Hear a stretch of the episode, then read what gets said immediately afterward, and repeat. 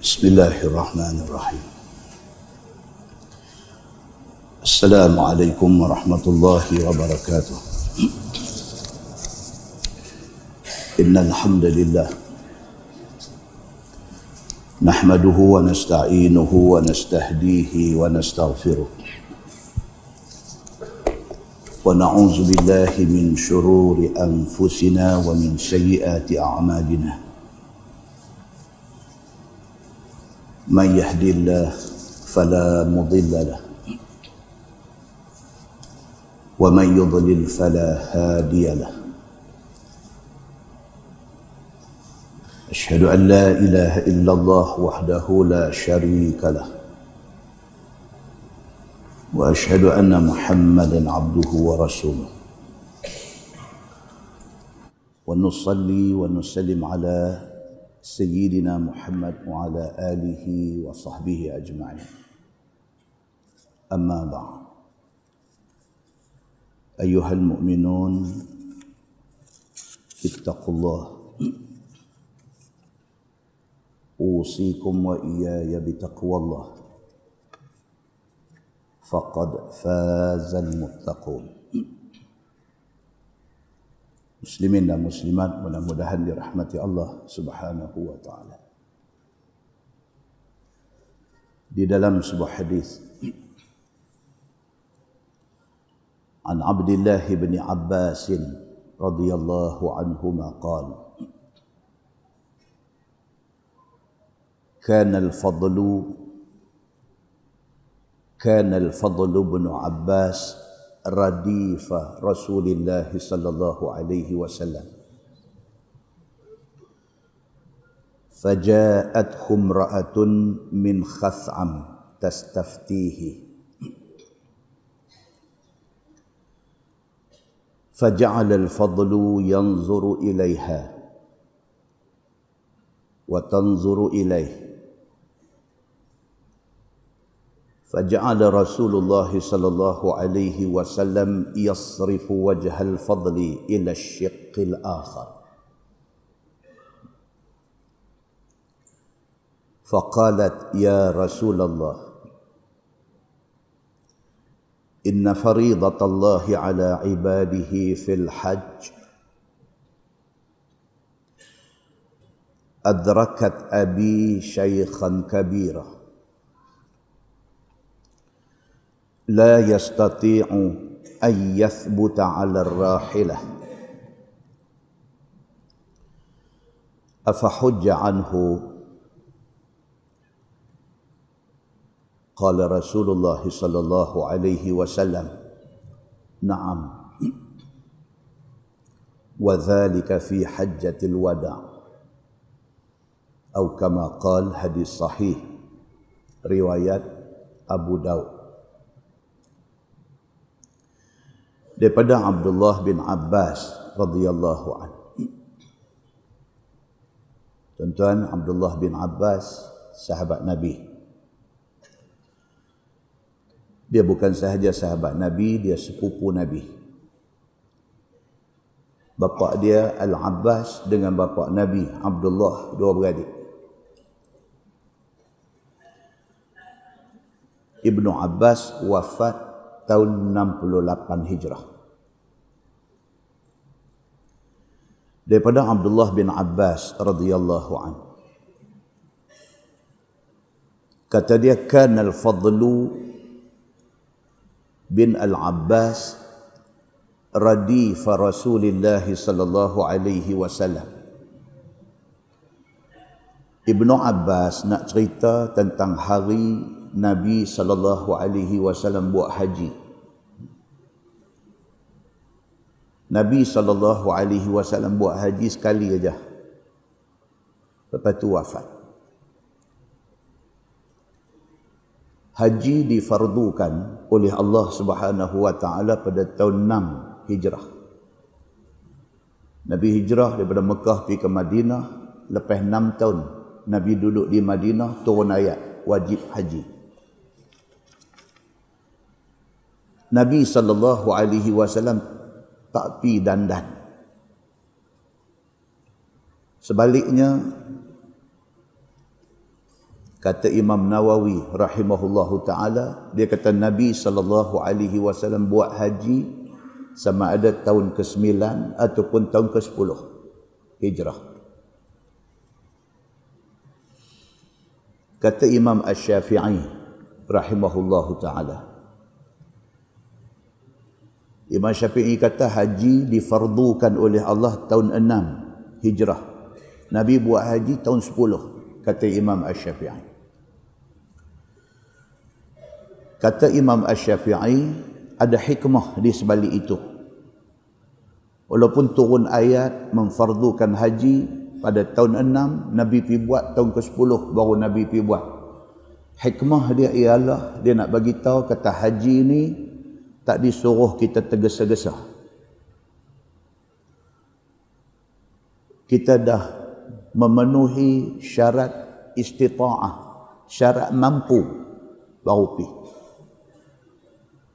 Jadi kalau hari ini kita daftar haji, dia beritahu kat kita, kata turn kita lagi 10 tahun. Okey. Maknanya kita belum mampu pi selagi tak sampai turn kita. Delay masa itu dibenarkan oleh agama. Nabi sallallahu alaihi wasallam terima ayat kata haji difardukan pada tahun yang ke-6 hijrah Nabi tak pergi lagi sebagian ulama tafsir kata kerana pada tahun itu pada tahun yang ke-6 hijrah itu Mekah dan terutamanya Kaabah itu masih lagi dipenuhi dengan berhala-berhala dan Nabi sallallahu alaihi wasallam belum mampu lagi untuk nak cerah Kaabah daripada berhala-berhala itu. Maka tunggu sehingga tahun yang ke-10 hijrah. Empat tahun selepas ayat memfardukan haji, baru Nabi SAW pergi ke Mekah untuk buat haji. Hadis ni Abdullah bin Abbas radhiyallahu anhu. Dia nak cerita dekat kita kejadian di antara kejadian yang berlaku pada hari Nabi pergi buat haji. Kata dia kan al-Fadl bin Abbas radifah Rasulullah sallallahu alaihi wasallam. Abdullah bin Abbas sepupu Nabi dia kata al-Fadl bin Abbas Al-Fadlu abang dia, abang kepada Abdullah bin Abbas. Al-Fadlu ni abang, dia anak sulung kepada Al-Abbas. Al-Fadlu ni, tapi dia tak apa terkenal. mak depa mak kepada al-fadlu bin abbas mak kepada abdullah bin abbas mak depa ni dipanggil ummul fadl mak kepada al-fadlu pasal anak sulung dia nama al-fadlu maka dia dipanggil ummul fadl mak dia ni nama betul dia lubabah lubabah binti al-harith sekali kita jumpa cerita dia dalam kitab tadi Lubabah binti Al-Harith. Kakak kepada isteri Nabi yang bernama Maimunah. Nampak tuan? Dia jadi keluarga 69. Dia dah menikah dalam kalangan tu. Nabi anak penakan kepada Al-Abbas. Isteri Al-Abbas nama Ummul Fadl. Ummul Fadl itu ada satu adik nama Maimunah. Maimunah kahwin dengan Nabi. Dia jadi macam tu. Jadi depa ni keluarga kuat dengan Nabi sallallahu alaihi wasallam. Keluarga kuat. Dia pusing kok nu adik-beradik, dia pusing mai ni adik-beradik. Al-Fadlu ni kalau kita baca cerita tentang dia, dia ni is is a very handsome young man. Ha, itu dia, orang putih. Al-Fadlu ni, dia ni kalau dalam kita buka cerita para sahabat Nabi, Ridwanullah alaihim ajma'in, Al-Fadlu ni, dia satu orang anak muda yang handsome. Ha, lagi hadis ni nak cerita saya lagi. Cerita dalam hadis yang kita baca ni tadi, dia kata dia ni diajak oleh Nabi sallallahu alaihi wasallam membonceng unta tunggangan Nabi sallallahu alaihi wasallam. Nabi naik unta, Nabi buat haji, Nabi muat. Tahu muat? Ha, tu yang kata kemah orang utara ni. Sebut membonceng ni dengar tak apa nak karan dia. Nabi muat dia. Nabi jemput Al-Fadl ini sepupu dia ni yang pada masa itu umur dia 17 tahun. Al-Fadl masa pergi buat haji sama dengan Nabi sallallahu alaihi wasallam umur dia 17 daripada Muzdalifah nak mai ke Mina masa Nabi dah buat haji daripada Muzdalifah nak mai ke Mina Nabi muat dia Nabi ajak dia naik sekali di atas unta Nabi sallallahu alaihi wasallam. Dalam perjalanan daripada Muzdalifah nak mai ke Mina itu faja'at humra'atun min khath'am tastaftihi. Tiba-tiba mai satu perempuan daripada suku Khath'am. Mai nak jumpa Nabi sallallahu alaihi wasallam kerana nak tanya Nabi tentang hukum. Tastaftihi maksudnya nak minta fatwa daripada Nabi sallallahu alaihi wasallam. Nabi tuan-tuan ustaz lah ni pun tak menang. Jadi ustaz lah ni ustaz cabuk kampung ya pun tapi tak menang. Dengan orang telefon dengan daripada message dengan daripada teks dengan daripada whatsapp pula hari ini ni tak menang. Macam-macam masalah ada. Ini kan pula Nabi sallallahu alaihi wasallam. Punya sumber hukum yang hidup pada ketika itu. Nabi sallallahu alaihi wasallam tengah naik unta dalam perjalanan daripada Muzdalifah nak pergi Mina sewaktu Nabi buat haji tiba-tiba mai satu perempuan daripada suku Khaf'am. Dia mai nak tanya Nabi sallallahu alaihi wasallam tentang satu hukum. Kata hadis itu faja'al al-fadlu yanzuru ilaiha wa tanzuru ilaih. Perempuan ni mai nak tanya Nabi. Bila dia sampai di depan Perempuan ni mata jadi terpaku dekat Al-Fadl ini. Umur 17. 17 Arab tu tuan. 17 Melayu kita ni duduk, duduk jadi cerodong dalam kampung lagi. 17 Arab dia dengan jambang semua tumbuh dah dengan badan 17 Arab. Bila perempuan ni main nak tanya Nabi sallallahu alaihi wasallam, Al-Fadl dok ada di belakang unta Nabi. Dia sampai depan Nabi, mata dia dok tengok Al-Fadl. Dan Al-Fadl pun mata dok tengok perempuan ni. Nampak? Karan sudah sepak. Hadis cerita macam tu. فجعل رسول الله صلى الله عليه وسلم يصرف وجه الفضل إلى الشق الآخر Nabi sallallahu alaihi wasallam sebagai orang tua. Bila dia tengok dua ni duk sepak. Perempuan ni mata duk tengok dekat Al-Fadl, Al-Fadl duk tengok dekat perempuan ni, Nabi pegang dagu Al-Fadl, Nabi kalih pergi balik tu. Nabi pegang dagu dia, Nabi kalih pergi sebelah satu lagi, kata hadis tu. Tapi Nabi tak kata apa. Itu yang kata Nabi ni sporting. Dia spotting, dia jaga ayam muka orang. Dia tak tegur depan-depan sampai kau ni jadi aib. Dia tak kata depan-depan sampai kau ni jadi malu. Nabi cuma buat lagu tu eh. Dia pegang muka, dia kali pergi balik tepi, dia tak kata apa. Faqalat, perempuan ni pun kata dekat Nabi, dia kata, Ya Rasulullah, inna faridatallahi ala ibadihi fil hajj adrakat abi syaikhan kabira la yastati'u an yathbuta 'ala rahilah Perempuan ni kata dekat Nabi dia kata ya Rasulullah kefarduan haji mai ketika ayah saya ni tua sangat dah nak duduk atas kenderaan pun tak boleh nak duduk tegak. Turun ayat fardukan ibadat haji dan tahun Nabi nak pergi buat haji itu mai ketika bapa perempuan ni dah tua dah uzuk dah tak larat dah. Tak larat ni sampai ke tahap kalau duduk atas kenderaan pun tumbang hari ni kalau tuan-tuan nak pergi haji ataupun nak pergi umrah nak bawa mak ataupun nak bawa ayah yang tua uzuk Kalau tabung haji tak tahu, dia luluskan juga pi haji pun sampai di airport kena tahan. Airport kalau main naik wheelchair tak apa lagi. Tapi kalau atas wheelchair pun duduk terhelai lagu tu, dia suruh balik. Setidak-tidaknya duduk atas wheelchair tu boleh duduk steady. Kalau duduk, duduk melayah balik kanan, duduk melayah balik kiri, duduk nak tersungkong depan, dia tak boleh naik kapal terbang. Sebab dia tak mau masalah atas kapal terbang. Apa-apanya zaman Nabi sallallahu alaihi wasallam pun macam tu.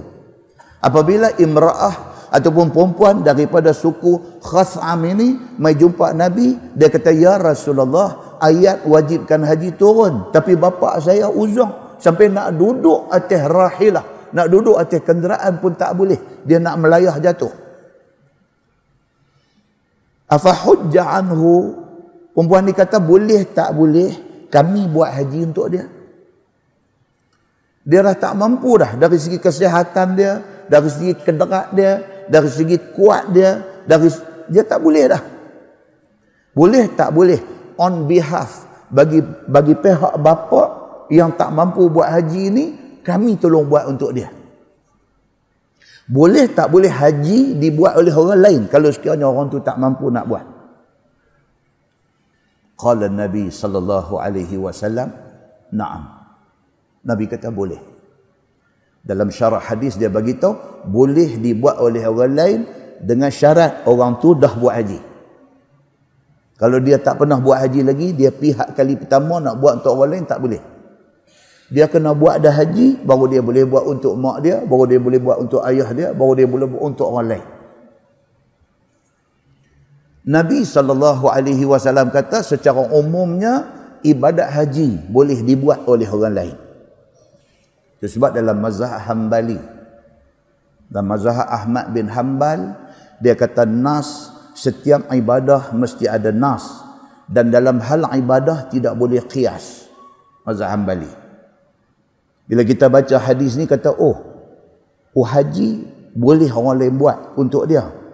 Maknanya semayang boleh ya? Ah, tak boleh.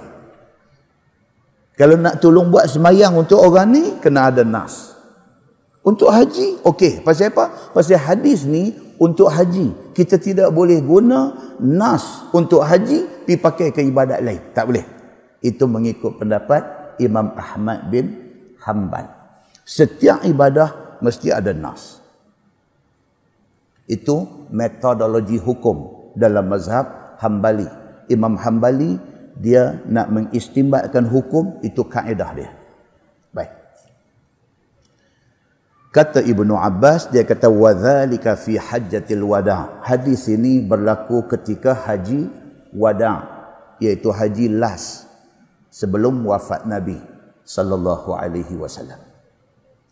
Muslimin dan muslimat yang dirahmati Allah sekalian, yang kata Al-Fadl bin Al-Abbas ini dia ni tak begitu popular. Pasal apa? Pasal dia wafat, dia meninggal awal. Dia meninggal pada tahun 18 Hijrah umur 25. Umur 25 dia meninggal.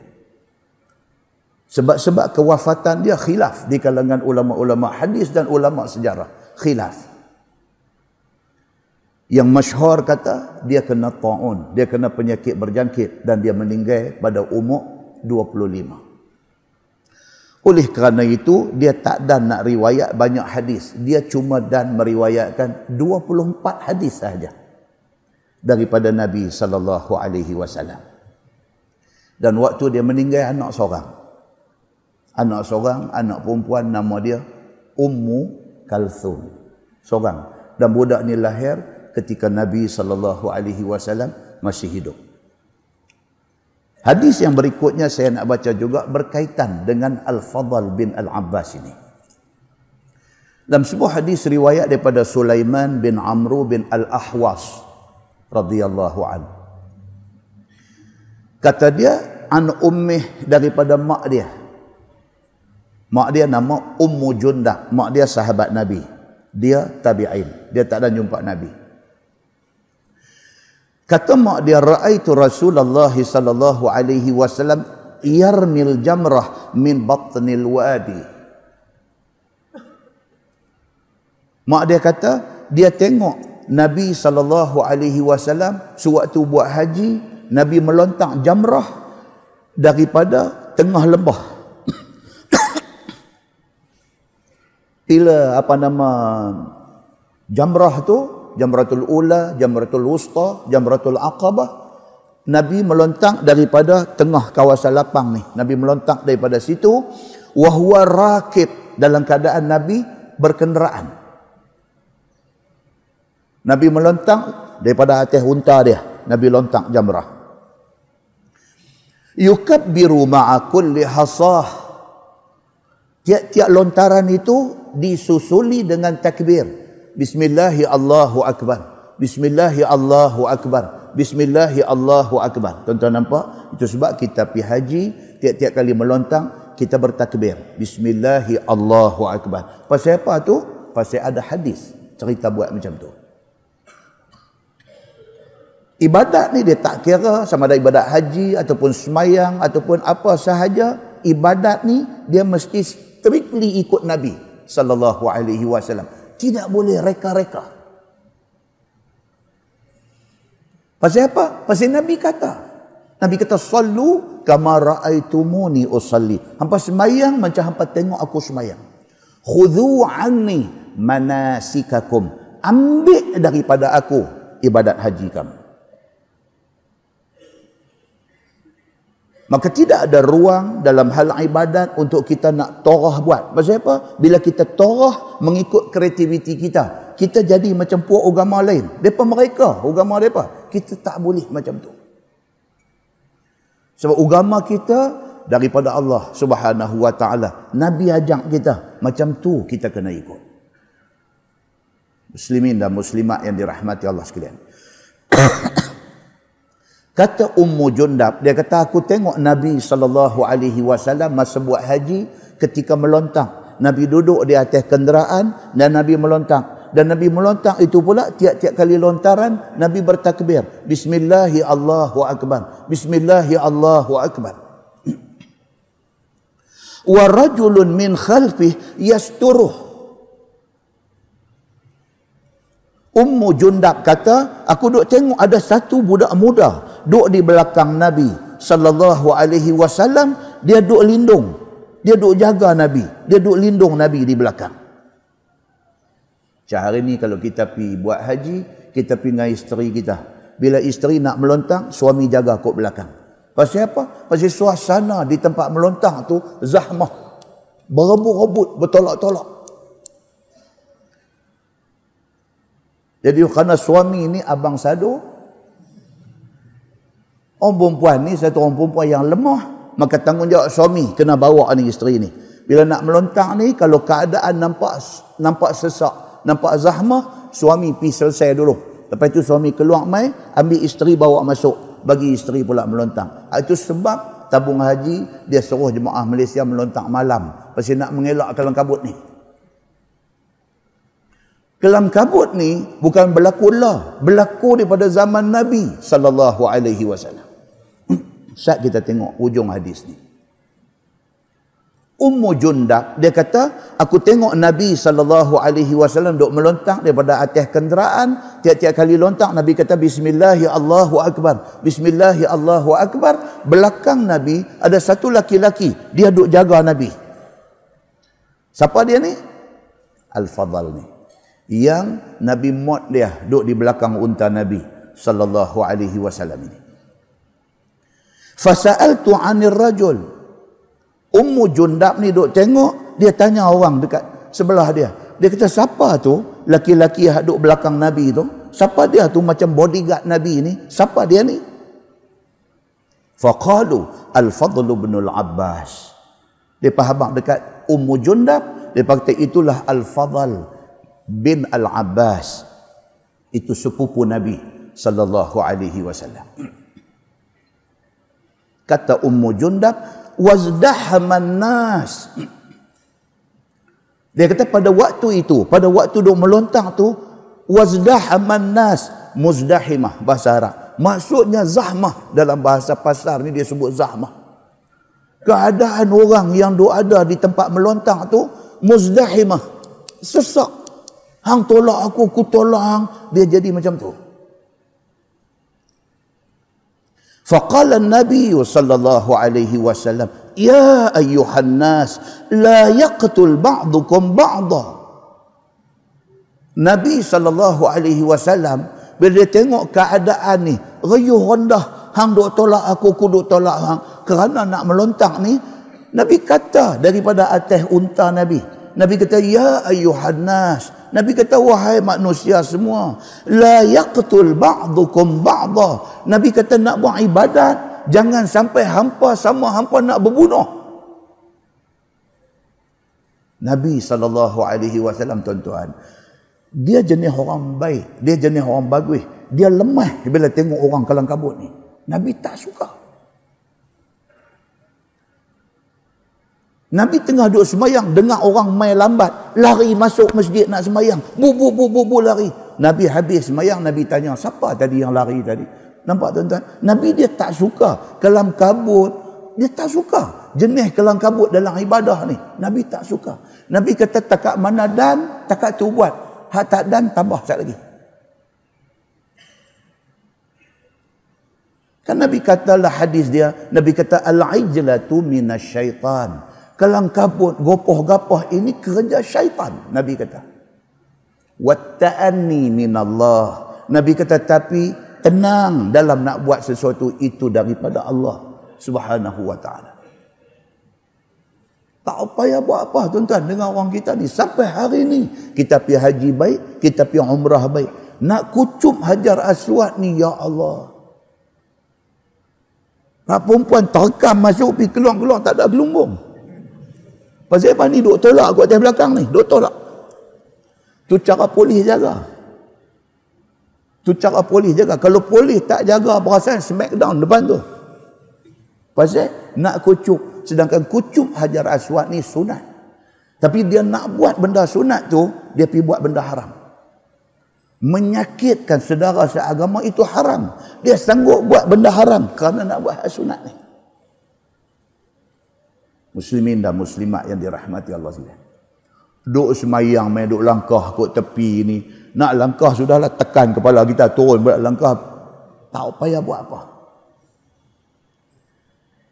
Itu cara Nabi sallallahu alaihi wasallam dah tegur dah 1400 tahun dulu. Nabi tegur dah daripada dulu sampai lah. Tak payah nak buat apa.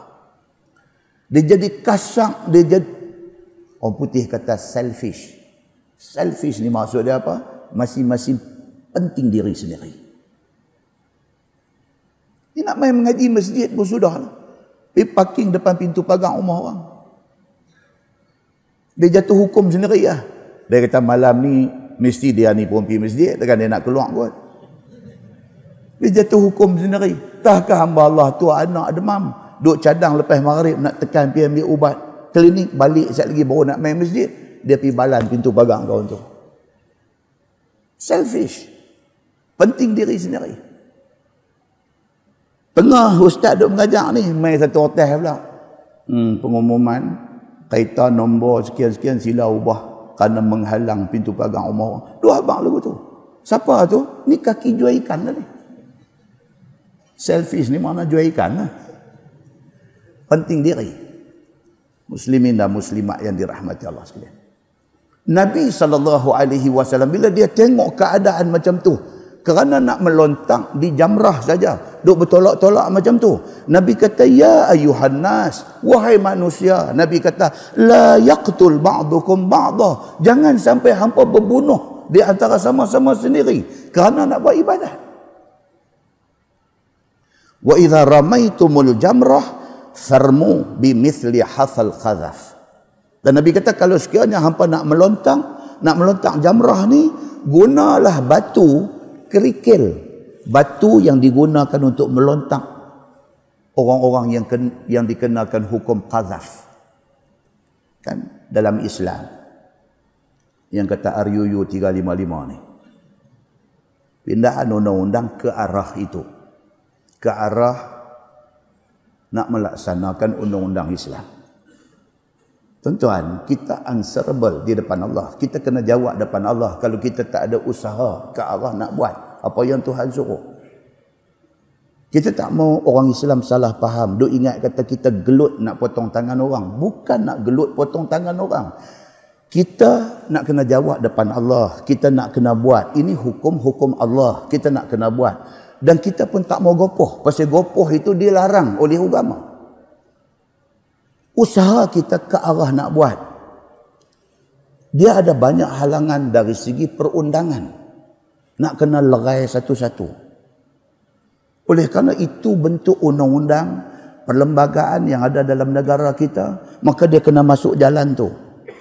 Kena bentangkan undang-undang ni di parlimen dan minta persetujuan. Kalau majoriti setuju, bukan terus jalan lagi. Nak dapat persetujuan dulu. Bila dah setuju, dalam masa yang sama, jawatan kuasa teknikal, undang-undang lah ni duk buat kerja. Nak menyediakan infrastruktur dia. Kalau kata nak hukum sebat ni, siapa nak sebat? Rotan nak, nak digunakan untuk sebat. Cara nak sebat macam mana? Semua tu sedang direncanakan. Serentak dengan itu, benda ni nak dibentangkan di parlimen untuk nak dapat persetujuan. Kalau benda ni jadi ke tak jadi ke apakah, depan Allah boleh jawab dah. Kita berusaha untuk nak buat apa yang Allah suruh. Kita berusaha. Kalau di peringkat nak ambil persetujuan pun riuh rendah. Apa kita nak jawab di depan Allah Subhanahu wa taala? Apa cerita pun sokong dulu. Pasal apa? Ke arah nak melaksanakan undang-undang Allah. Di antara benda yang masuk dalam undang-undang Allah ni apa dia? Dia kata haddul qadhaf. Hukum had ataupun hukum hudud kerana kesalahan menuduh orang berzina. Islam jaga maruah tiap-tiap orang yang mengaku Islam. Islam jaga maruah kita. Senang-senang satu orang bangkit di tengah-tengah masyarakat, pergi kata dia ni berzina. Tuduh kita berzina itu maruah, tuan-tuan. Daripada hari kita beranak mai dalam dunia ni, sampai hari ni umur kita 55. Betapa susahnya kita nak jaga maruah kita. Senang-senang satu orang bangkit, tuduh kata kita berzina. Dia mencarikan maruah kita.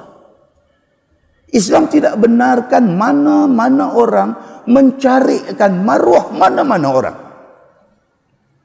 Maka siapa yang tuduh orang berzina, dia kena tampilkan empat orang saksi. Kegagalan dia menampilkan empat orang saksi, dia dikenakan haddul qazaf, hukum kerana menuduh orang tanpa saksi. Tidak ada manusia yang waras dalam dunia ni suka orang tuduh dia buat benda keji. Maka Islam buat mai satu rang undang-undang untuk nak menjaga maruah kita. Kenapa kita tak boleh sokong undang-undang yang nak menjaga maruah kita?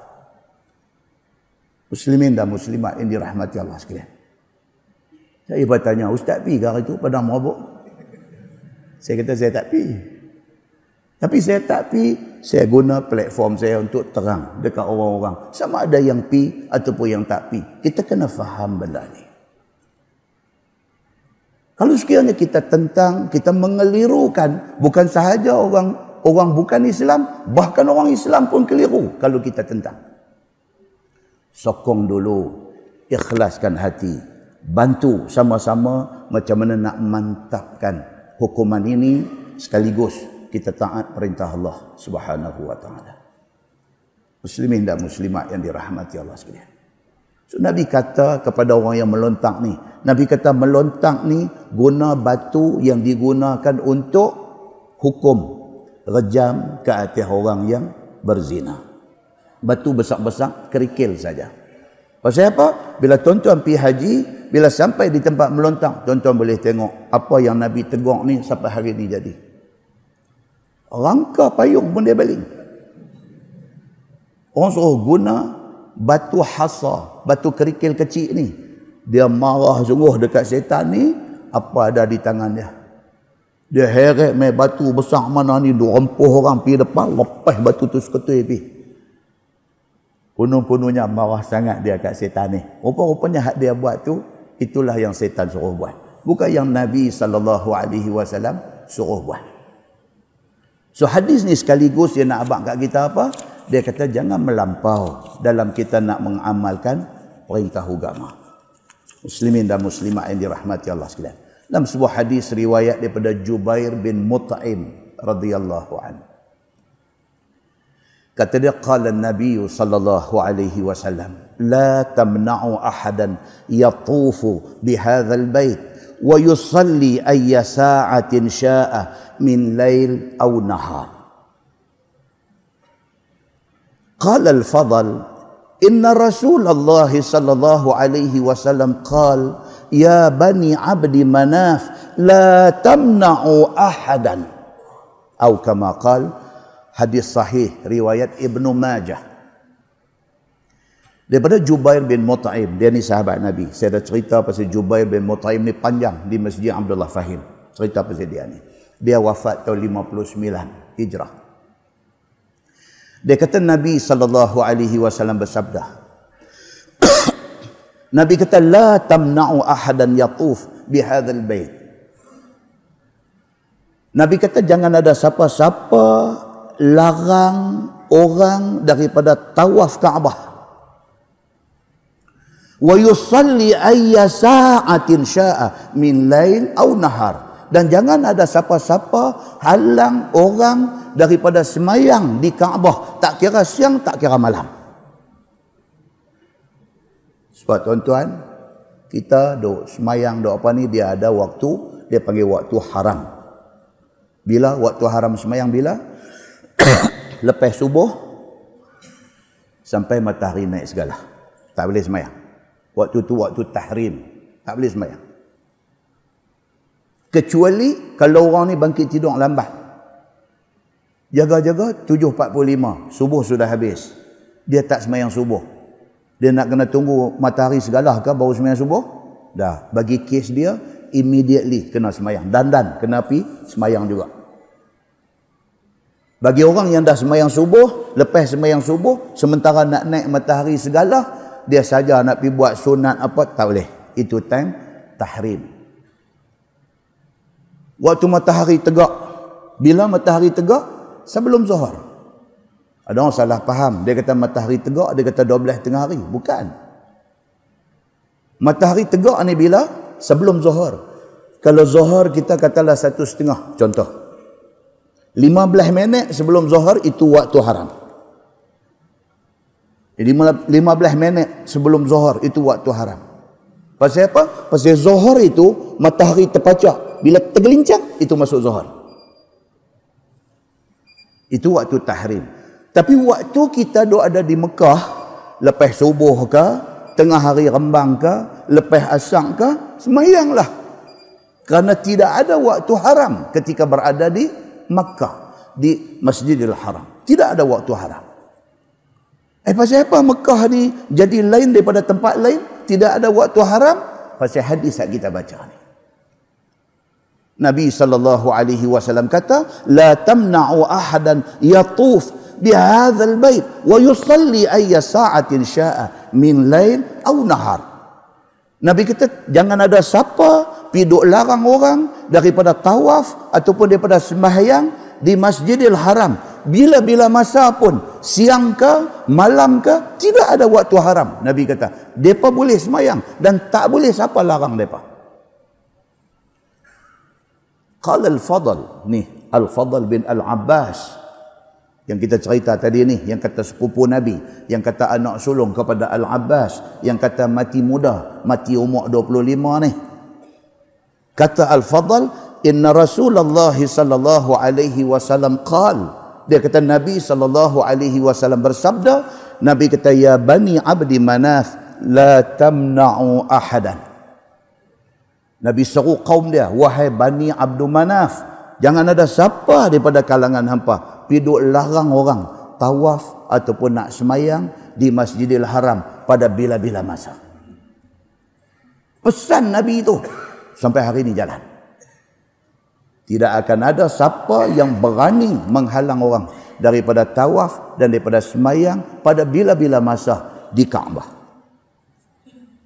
Macam mana Nabi wasallam pesan supaya kunci Kaabah ni bagi kepada keturunan ni Bani Syaibah ni macam itulah. Sampai hari ini keturunan dia pegang kunci tu. Muslimin dan muslimat yang dirahmati Allah sekalian. Dan hadis akhir istimewanya Al-Fadl bin Al-Abbas ini. Dalam sebuah hadis riwayat daripada Amir radhiyallahu anhu. Kata dia ghassala Rasulullah sallallahu alaihi wasallam Aliun wal Fadlu wa Usama bin Zaid hum adkhaluhu qabrah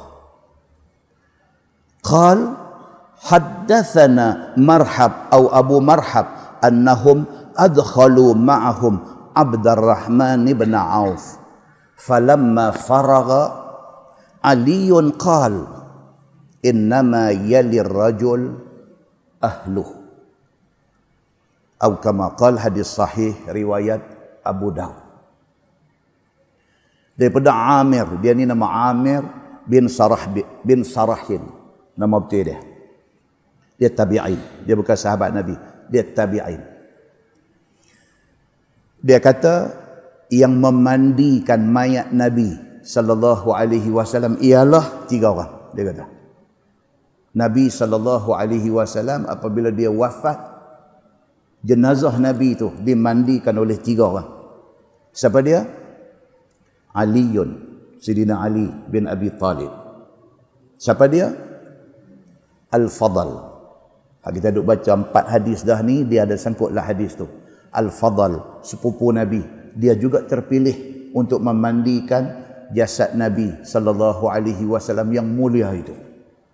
Dan yang ketiga Usamah bin Zaid bin Harithah. Siapa Usamah bin Zaid tuan-tuan? Anak angkat Nabi bapa dia Zaid bin Harisah pun anak angkat Nabi. Nabi lantik, Nabi pilih Zaid bin Harisah jadi anak angkat.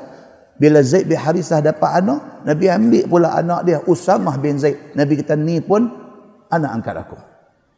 Dua-dua beranak, Nabi jadikan anak angkat dia. Tiga orang ni pangku jenazah Nabi sallallahu alaihi wasallam ketika memandikan jenazah Nabi sallallahu alaihi wasallam. Sidina Ali Al-Fadl anak kepada Al-Abbas dan juga Zaid anak kepada Zaid iaitu Usama bin Zaid bin Harithah. Dia pemandikan Nabi. Summa adkhaluhu qabrah sampailah kepada nak masuk dalam kubur. Depa tiga orang duduk ada dalam kubur sambut. Tiga-tiga ni sambut jenazah Nabi letak di dalam lahat. Qala kata Amir rawi hadis ini dia kata haddathana marhab. Dia kata marhab habaq kat kami annahum adkhalu ma'ahum Abdurrahman ibn Auf. Dia kata no, waktu dalam kubur ada seorang lagi ditambah. Tiga orang duduk ada dalam Sidina Ali, Al-Fadl dengan Usamah bin Zaid. Tambah seorang lagi. Siapa dia? Abdurrahman bin Auf radhiyallahu anhu. Empat orang duduk ada dalam lahat dalam liang sambut jenazah Nabi sallallahu alaihi wasallam letak dalam liang. Falamma faraga bila selesai pengkebumian semua Aliun qal Sayyidina Ali kata dia kata innama yalir rajul ahluh Sayyidina Ali kata yang layak yang sepatutnya yang sewajarnya sambut mayat dalam kubur itu ialah keluarga terdekatnya muslimin dan muslimat yang dirahmati Allah sekalian. Ni tak boleh. Lagu kita nak masuk, ni kawah ada korek liang, dia tak bagi. Kita baru turun, dia pambat naik balik. Dia kira kita tak hati. Dia kira dia, dia tahu macam mana nak letak, macam mana nak satu. Yang kedua, dia tak mau kelang kabut dalam tu. Jadi anak-anak ni nak turun, dia pambat naik. Tapi Sayyidina Ali kata apa? Hak paling patut turun dalam kubur sambut ni ialah keluarga terdekat. Pasal apa? masih keluarga terdekat sayangnya kepada si mati sudah tentu lebih-lebih lagi. Muslimin dan muslimat ini rahmati Allah sekalian. Mudah-mudahan mukaddimah itu memberi manfaat kepada kita insya-Allah. Kita menggunakan Bahrul Mazi jilid 2. Bahrul Mazi jilid 2 muka surat 224. Muka surat 224. Bab ma jaa fil qiraati fil maghrib Itu bab yang datang pada menyatakan bacaan imam waktu sembahyang maghrib. Kalau siapa jadi imam masa sembahyang maghrib, elok dia baca surah apa? Begitu.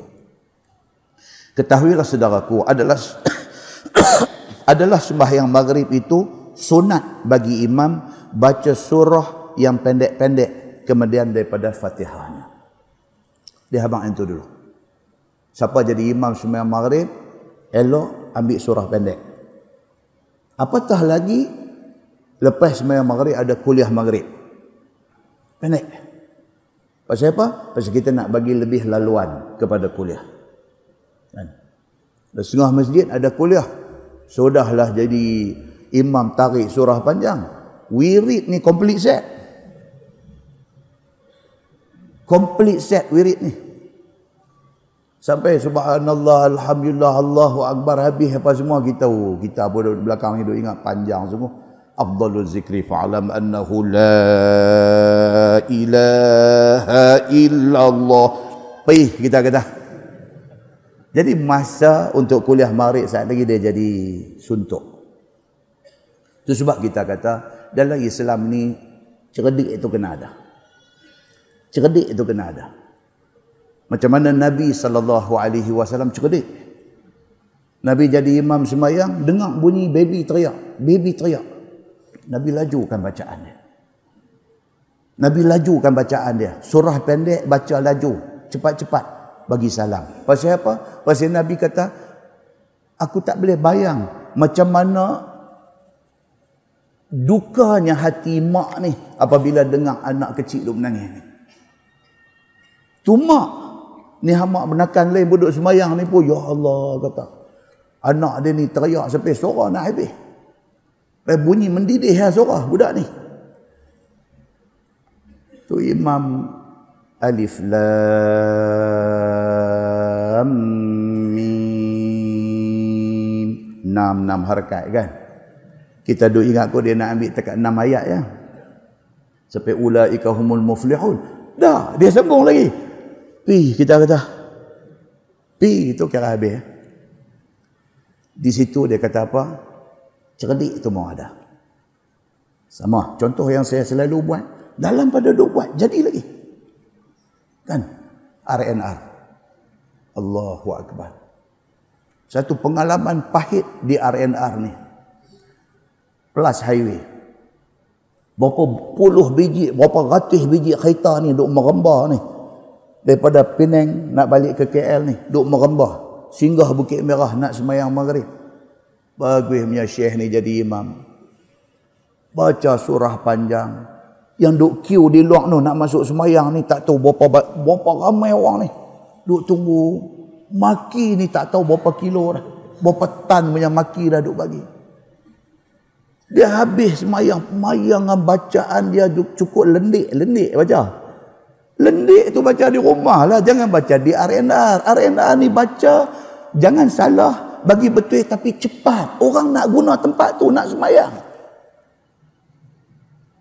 Bagi salam. Assalamualaikum warahmatullahi Assalamualaikum warahmatullahi Astaghfirullahalazim. Astaghfirullahalazim. Sunnah. Itu sunnah. Tapi jangan sampai buat punah orang. Wirid pula. Padan dengan had dua sah pertama pun tak mangkit juga. Duk tunggu je adu wirid tunggu sampai sampai doa pun nak mangkit keluar. Bunyi luar bunyi. Buta perut bakia dia lah. Ha, ambil. Orang rushing masa jema masa maghrib pula pendek, orang nak pi perjalanan jauh. Janganlah cerdik tu kena ada. Aware dengan keadaan keliling kita. Dan itulah yang diajak oleh Nabi sallallahu alaihi wasallam. Cuba kita baca. Dia kata adalah sembahyang maghrib itu sunat bagi imam baca surah yang pendek kemudian daripada Fatihah seperti mana tersebut dalam masalah yang lepas. Dan ada pula Nabi sallallahu alaihi wasallam sembahyang maghrib dengan baca surah panjang. Ada, ada hadis cerita Nabi biasa. Bukan amalan Nabi, tapi Nabi biasa sembahyang maghrib baca panjang. Biasa. Maksudnya apa? Nak habang kata boleh dalam keadaan tertentu. Boleh semayang maghrib baca surah panjang. Tapi dalam keadaan tertentu. Maksudnya apa? Maksudnya dalam keadaan kita tahu jemaah duduk semayang tu tak ada kalu apa. Masjid nak jenis tepi main road, masjid nak jenis dekat dengan highway, jangan. Sebab banyak orang singgah semayang. Tapi kalau masjid kita, no, dua ada dalam hutan rimba mana no. Memang tak ada lah orang luar nak pergi singgah semayang, tak ada. Hak main tu memang duduk pulang kampung tu. Panjang sikit tak apalah. Sebelum kamat tadi pun balik tengok semua geng, semua gitu. Semua, semua geng. Tak ada siapa orang luar. Panjang sikit tak apalah. Tapi kalau masjid tepi jalan tak boleh sebab hari-hari akan ada Orang yang musafir singgah semayang. Tak boleh baca panjang. Ada hadis kata Nabi semayang marib baca panjang. Tapi dalam keadaan yang tertentu. Dan Nabi buat tu bukan amalan. Tapi Nabi nak bagi tahu kata boleh baca panjang. Melihat kepada keadaan yang ada. Baik. Seperti yang dikeluarkan oleh Imam At-Tirmizi. Kata dia Ani bin Abbasin. An ummih ummil fadl radhiyallahu anha qalat kharaja ilaina Rasulullah sallallahu alaihi wasallam wa huwa asibun ra'sahu fi maradhi. Ha tu dia tuan-tuan. Diriwayatkan daripada Abdullah bin Abbas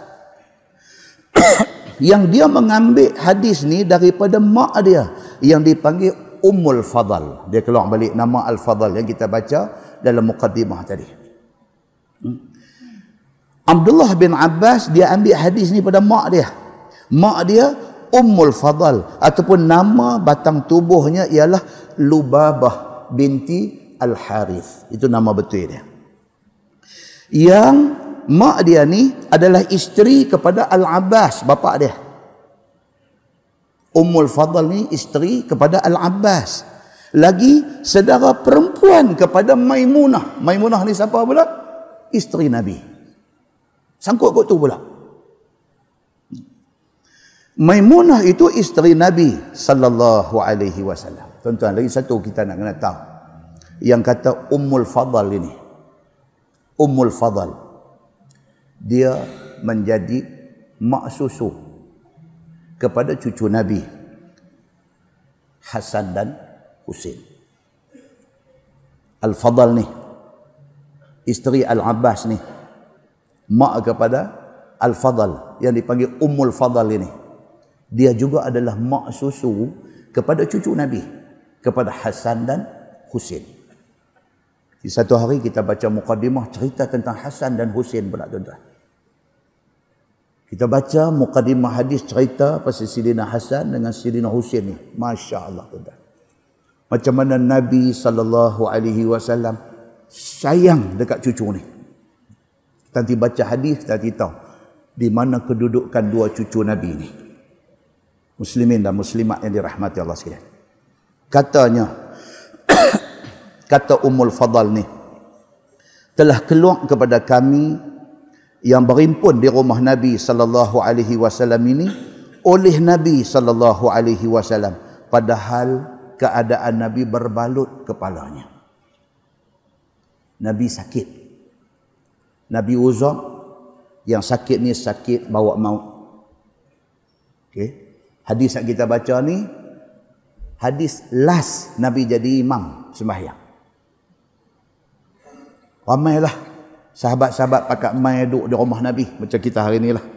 Adik-adik kita, jiran kampung kita, jiran taman kita dikhabarkan kata sakit kata lorat uzok nampak macam nak meninggal ramailah pakat pi ramai pakat pi apatah lagi nabi sallallahu alaihi wasallam? Bila khabar kata nabi sakit kuat ni ramai pakat pi di antara ada dalam rumah nabi ialah ummul fadal. Dia di antaranya. Dia waktu, waktu kami tengah duduk-duduk ni Nabi sallallahu alaihi wasallam keluar daripada bilik mah. Nabi keluar ni dalam keadaan wa huwa asibun ra'sah. Dalam keadaan Nabi balut kepala ni. Tuan-tuan, Nabi ni manusia Allah cukup sayang dia. Tapi nak wafat Allah bagi sakit juga. Maknanya kalau kita hari ini Allah takdirkan kita sakit beberapa hari sebelum meninggal, itu biasa. Siapa kita berbanding dengan Nabi sallallahu alaihi wasallam? Allah punya sayang Nabi Muhammad ni nak wafat Allah bagi sakit juga. Sakit ni sampai Nabi ambil kain serban ikat kepala ni. Ikat kepala, ikat bagi ketat nak bagi tahan sakit tu. Nah, hadis lain kata apa? Nabi kata aku Allah Subhanahu wa taala bagi sakit dua kali ganda hampa. Oleh kerana Nabi Allah bagi ganda pahala, sakit pun ganda juga. Tu dia Allah layan Nabi sallallahu alaihi wasallam macam tu. Ummul Fadl kata, kami pakai doa ada ramai-ramai. Nabi keluar keluar daripada bilik dia nak pergi semayang. Dalam keadaan Nabi berkah Nabi ikat kepala dia daripada sakit pening di dalam masa sakitnya itu maka keluar Nabi sallallahu alaihi wasallam itu ialah supaya sembahyang ia dengan orang-orang yang hadir di rumahnya Nabi sallallahu alaihi wasallam keluar tu kerana nak pergi sembahyang rumah Nabi itulah makam Nabi situlah rumah Nabi keluar daripada pintu rumah tu masuk masjid selalu. Begitu. Sambung hadis dia kata fasallal maghrib faqara'a bil mursalat. Masya-Allah tuan-tuan. Maka sembahyang Nabi sallallahu alaihi wasallam berjemaah dengan orang-orang yang hadir itu akan sembahyang maghrib hal keadaan Nabi sallallahu alaihi wasallam jadi imam maka membaca Nabi dengan surah al-mursalat. Sakit nak wafat. Sampai berkah kepala ni tak tahan sakit tu. Jadi imam baca surah al-mursalat. Al-mursalat ni berapa berapa berapa tuan-tuan ayat dia? 50. 50 ayat surah al-mursalat. Nabi baca 50 ayat. Nabi baca surah Al-Mursalat itu hingga akhirnya. Dia kata, dia baca penghabis. Sambung hadis tu. Fama sallaha ba'du hatta Allah. Kata Ummul Fadal, maka tiada sembahyang Nabi sallallahu alaihi wasallam akan satu sembahyang yang aku dengar akan dia. Kemudian daripada itu, sehinggalah berjumpa Nabi sallallahu alaihi wasallam dengan Allah. Ummul Fadal kata, sepengetahuan aku itulah semayang las. Kata dia, kata Ummul Fadal. Setakat yang aku tahu itulah las. Nabi keluar, Nabi jadi imam semayang. Itulah las. Muslimin dan muslimat yang dirahmati Allah sekalian sehinggalah akhir wafat Nabi sallallahu alaihi wasallam. Kata Tirmizi dan pada bab ini ada riwayat daripada Jubair bin Mut'im dan daripada Abi Ayyub dan daripada Zaid bin Thabit. Kata Tirmizi lagi ini hadis hadis Ummul Fadl ini adalah hadis yang hasan lagi sahih. Dan sesungguhnya diriwayatkan daripada Nabi sallallahu alaihi wasallam bahawasanya membaca Nabi pada sembahyang maghrib dengan surah Al-A'raf pada dua rakaat keduanya. Nabi biasa sembahyang maghrib Nabi baca surah Al-A'raf. A'raf panjang tuan-tuan. Dua ada 206 ayat. Nabi pecah dua. Rakaat pertama separuh, rakaat kedua lagi yang baki dia.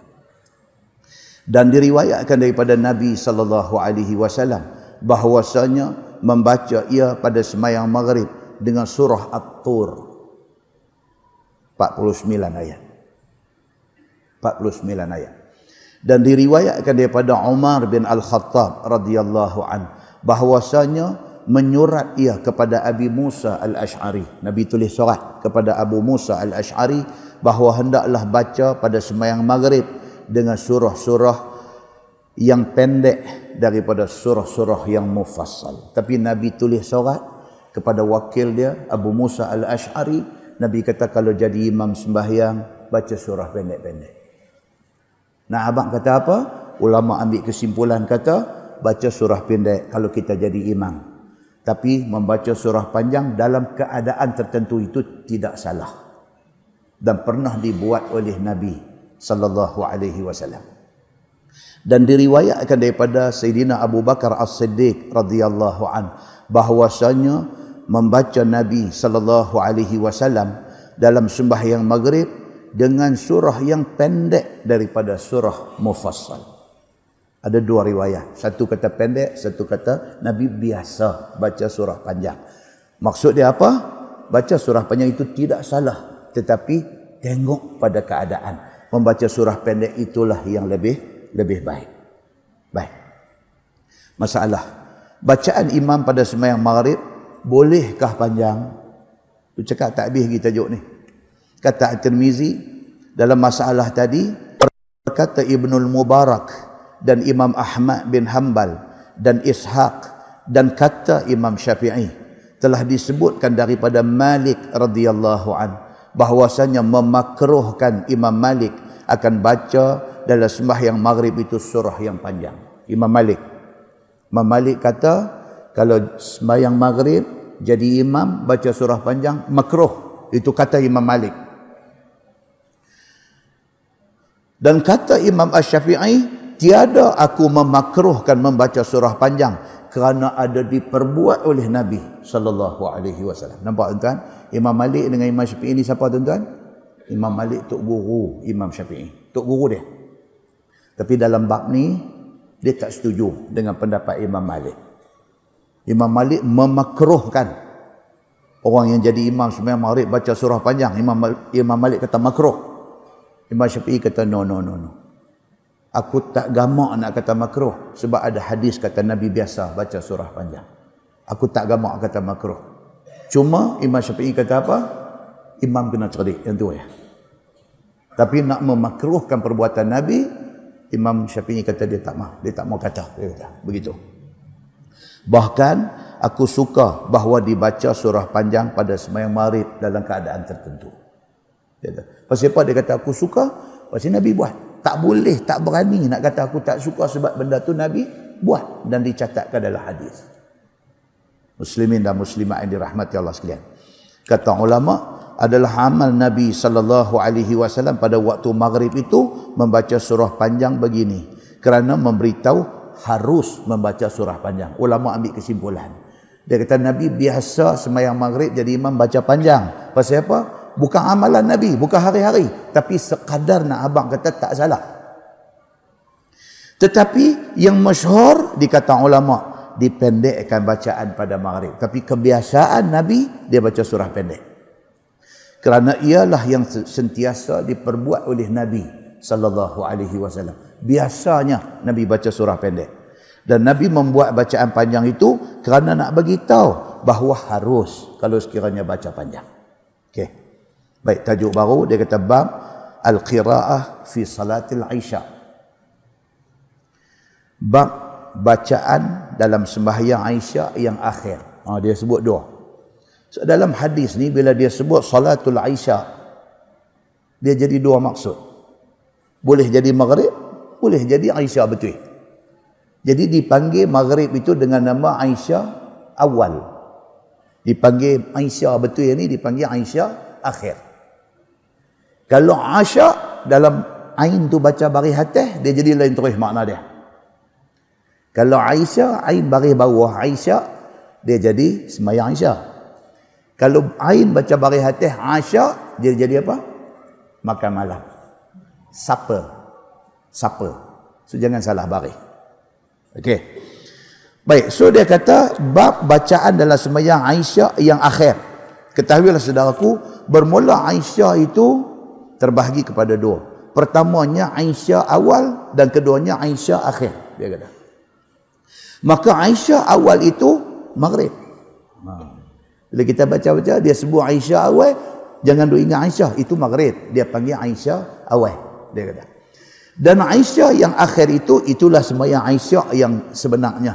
Yakni selepas sembahyang maghrib, sembahyang Aisyah. Begitu. Maka bagi Aisyah itu ada bacaan yang diamalkan oleh Nabi sallallahu alaihi wasallam masa mengerjakan sembahyangnya. Sebagaimana yang dikeluarkan oleh Imam At-Tirmizi. Kata dia an Buraidah qal kana Rasulullah sallallahu alaihi wasallam yaqra fil Aisha'il akhirah bisyamsi wa duhaha wa nahwiha minas suwar.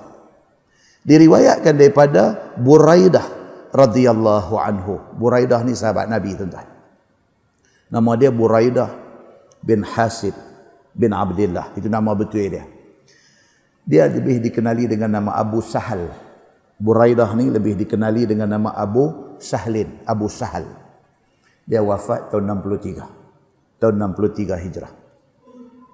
Diriwayatkan daripada Buraidah radhiyallahu anhu. Kata dia adalah Nabi sallallahu alaihi wasallam membaca ia pada sembahyang Aisyah yang akhir dengan surah wasyamsi wadduhaha. Nabi jadi imam sembahyang Aisyah, Nabi baca wasyamsi wa duhaha. Begitu. Dan seumpama daripada segala surahnya. Maksudnya panjang ke pendek? Tak panjang, tak pendek.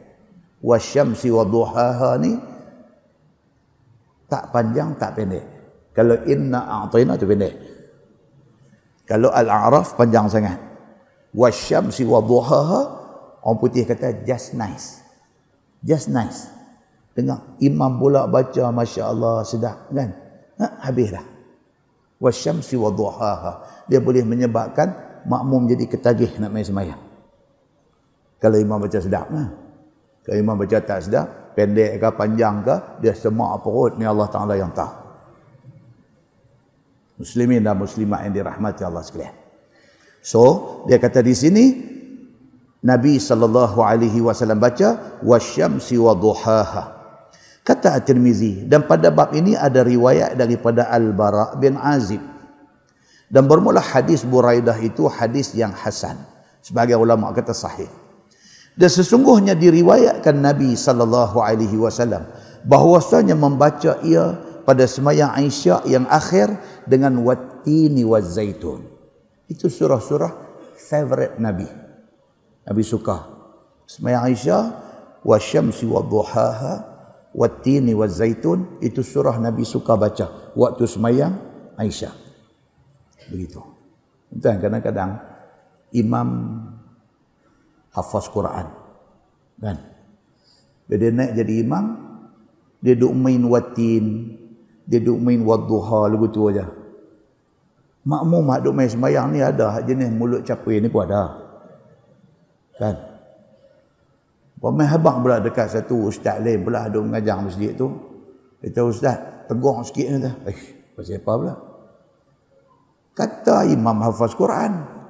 Okey. Takat nak baca watin kami pun boleh. Ya.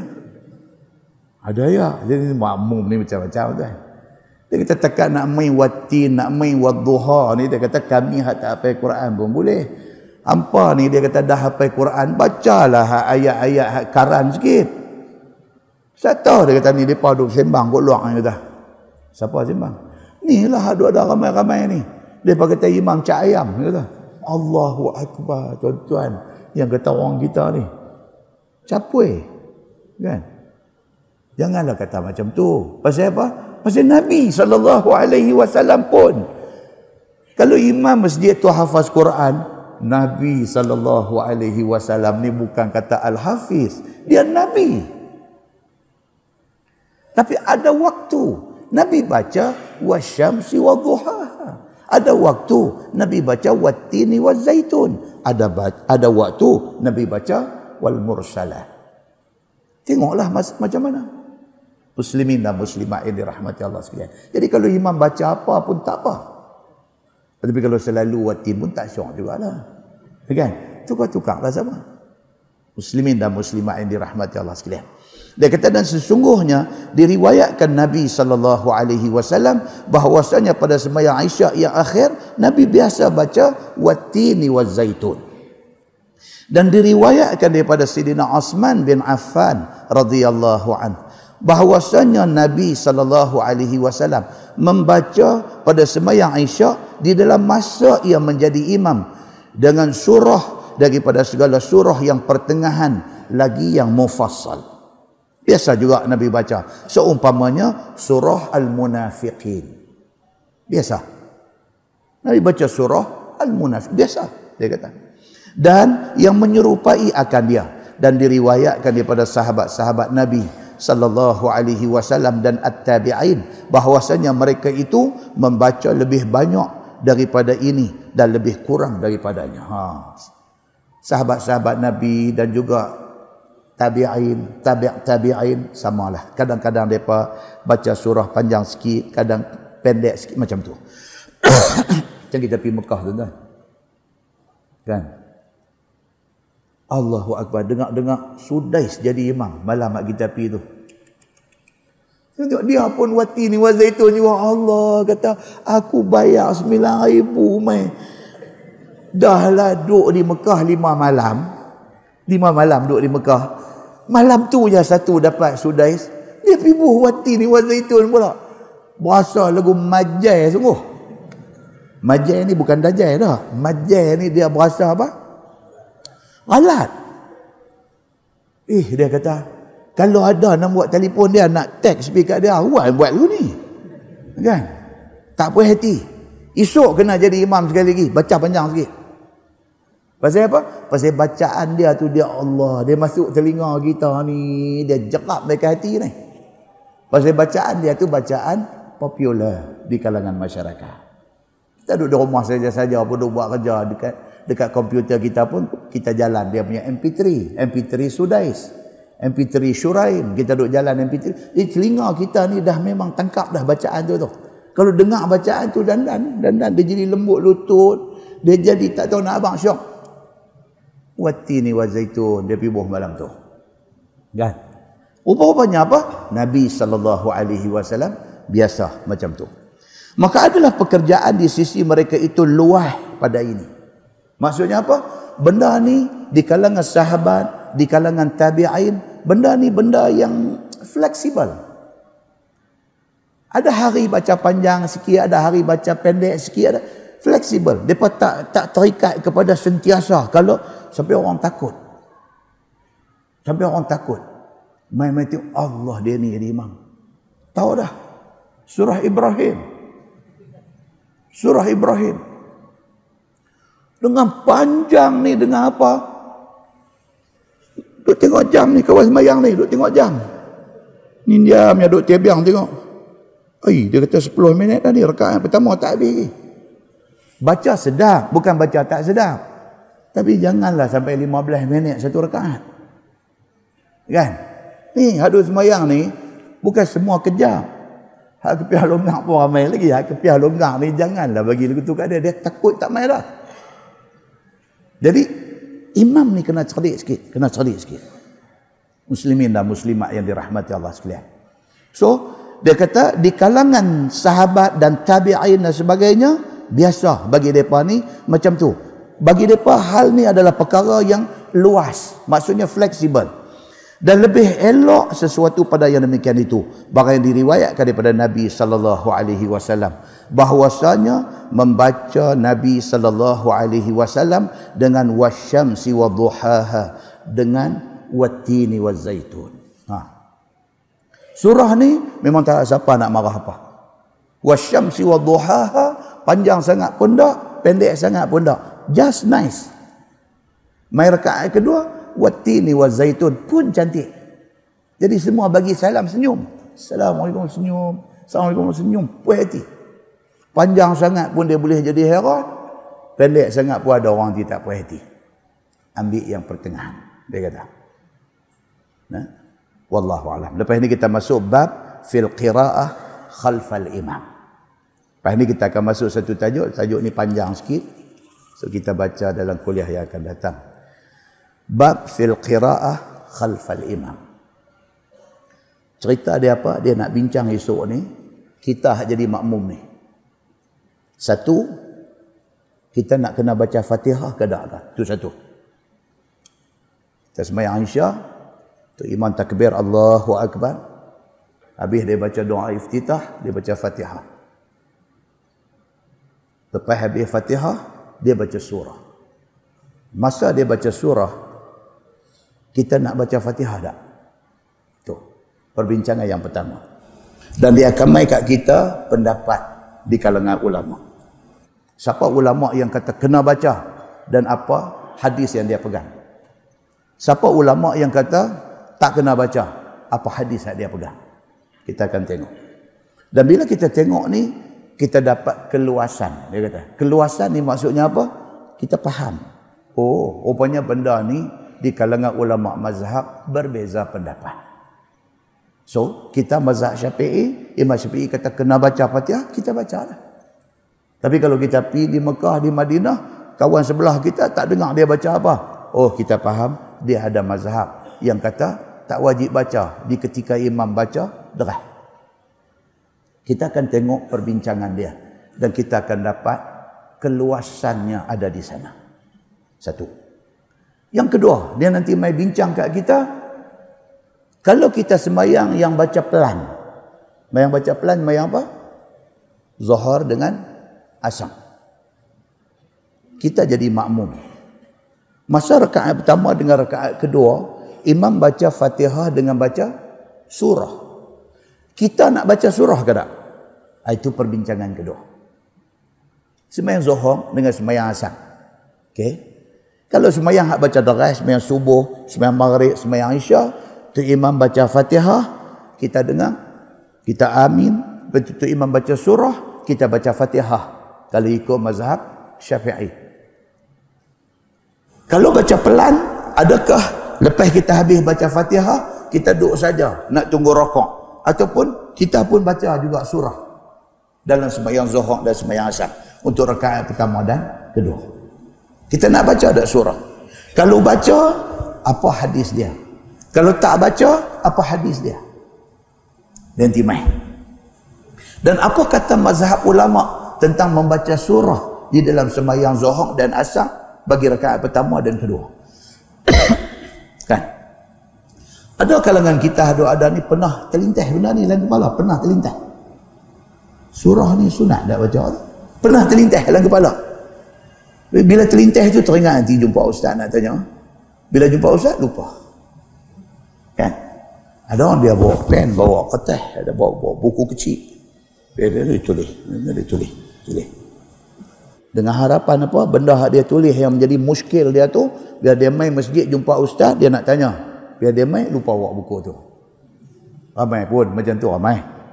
Ramai, kan? Lupa. Tapi jumpa juga ustaz nak tanya satu. Dia pun tanya satu. Lepas tu habis dah satu, kita pun dah bagi jawapan. Dia kata, saya sebenarnya ada banyak nak tanya. Saya ada tulis dalam buku, tapi buku tinggal. Dia bawa tu kat kita. Kita tak Alhamdulillah. Apa? Saya boleh balik awal. Kalau tidak tu jawab ambil soalan pun, boleh balik lambat. Kan? Bawa pun jawab, tak bawa pun Alhamdulillah. Kan? Pasal apa? Kita daripada buka mata sampai nak pejam mata lena. Macam-macam benda. Kadang-kadang duk main dalam kepala kita ni. Yang kita nak jawapan yang pasti. Baru ni kuliah saya di Masjid Jitra. Baca tajuk apa? Al-Hijamah. Bekam. So dalam perbincangan kitab yang kita baca tu dia bagi detail. Mula-mula dia nak bagi tahu bekam ni sunnah Nabi ke tak Yang tu satu. Dia bawa mai hadis. Ah, kita tak pernah dengar pun ada. Hadis sahih. Masa Isra' dan Mi'raj, Nabi duk melepasi lapis-lapis langit sebelum sampai ke Sidratil Muntaha. Malaikat ada jaga pintu langit ni. Bila ditanya siapa, Jibril kata, aku Jibril. Dia kata, siapa mai sekali dengan hang? Jibril kata, Muhammad. Oh, malaikat jaga langit ni kata, Muhammad dah dilantik jadi Nabi ke tak lagi? Jibril kata, sudah. Tuhan tu kita selalu duduk dengar. Bila mai bulan rejab ya, yang ni cerita tidur dengar tiap-tiap malam. Ada satu lagi rupanya malaikat ni pesan kepada Nabi sallallahu alaihi wasallam juga daripada hadis yang sahih. Tapi kita tak rajin dengar, masih kita tak rajin mengaji. Apa dia? Malaikat pesan dekat Nabi Muhammad, dia kata Muhammad, hang balik ke sana esok ni, balik ke dunia esok ni, jangan lupa pesan dekat umat, dekat umat hang supaya berbekam. Kita baca hadis riwayat At-Tirmizi dan hadis itu sahih. Maknanya bekam itu dituntut. Okey, settle bab tu. Dia main pula bekam ni nak buat berapa hari bulan. Dia main pula hadis cerita bekam ni disuruh oleh Nabi sallallahu alaihi wasallam buat pada 17, 19, 21 hari bulan.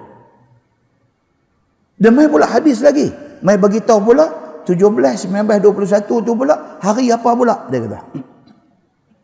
Dia beritahu hari-hari apa dan dia suruh elakkan hari-hari apa. Suruh elakkan hari-hari apa.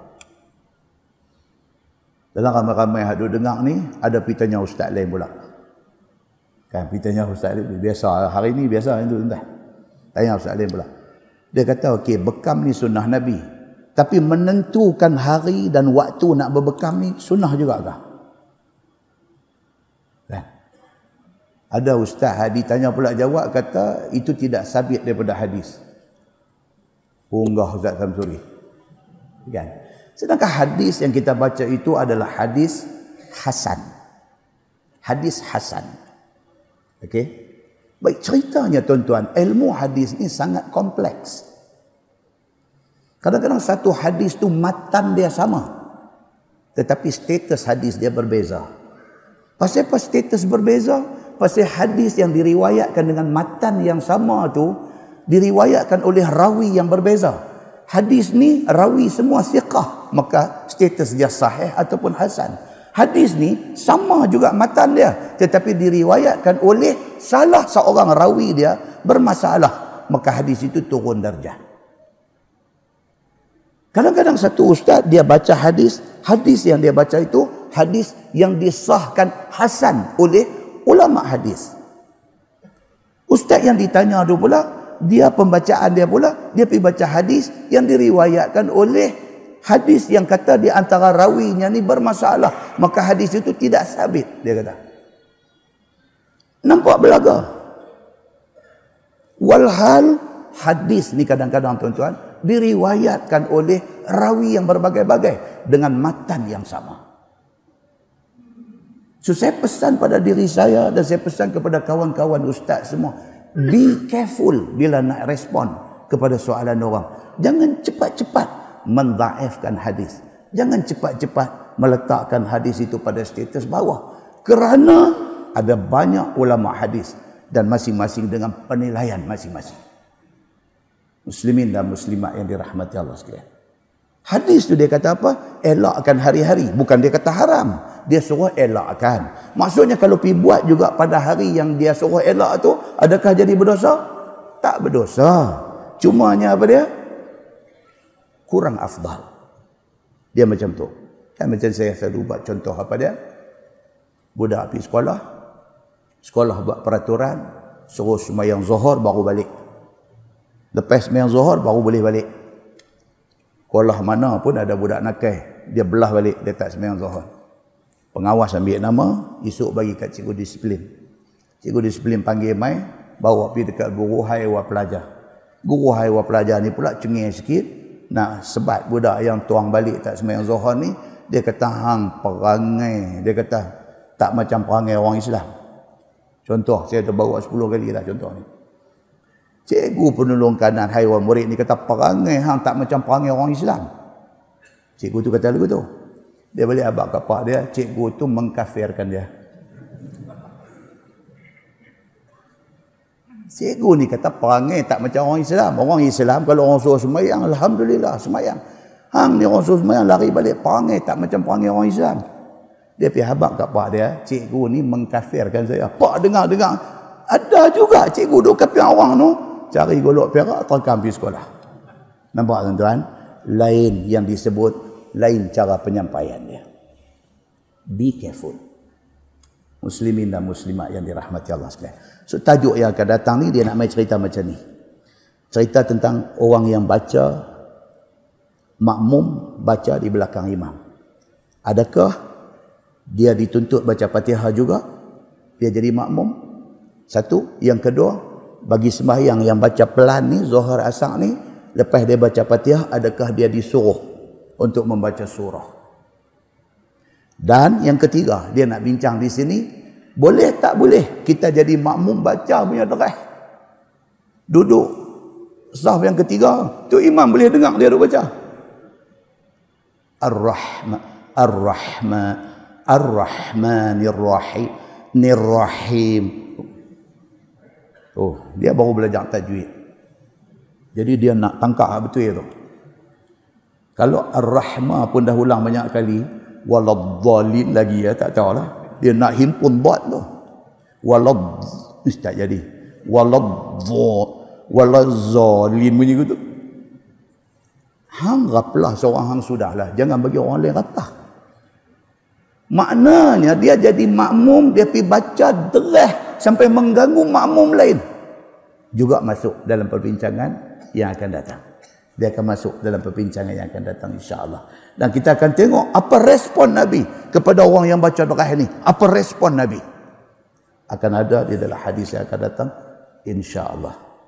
Nah kita tangguh dengan tasbih kafarah dan suratul as. Subhanakallah. Asyhadu an la ilaha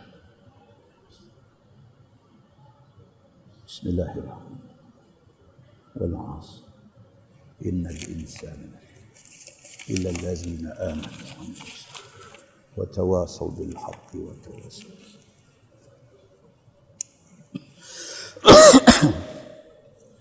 اللهم صل على محمد في الأولين والآخرين وسلم رضي الله تبارك وتعالى عن ساداتنا أصحاب سيدنا رسول الله أجمعين بسم الله الرحمن الرحيم.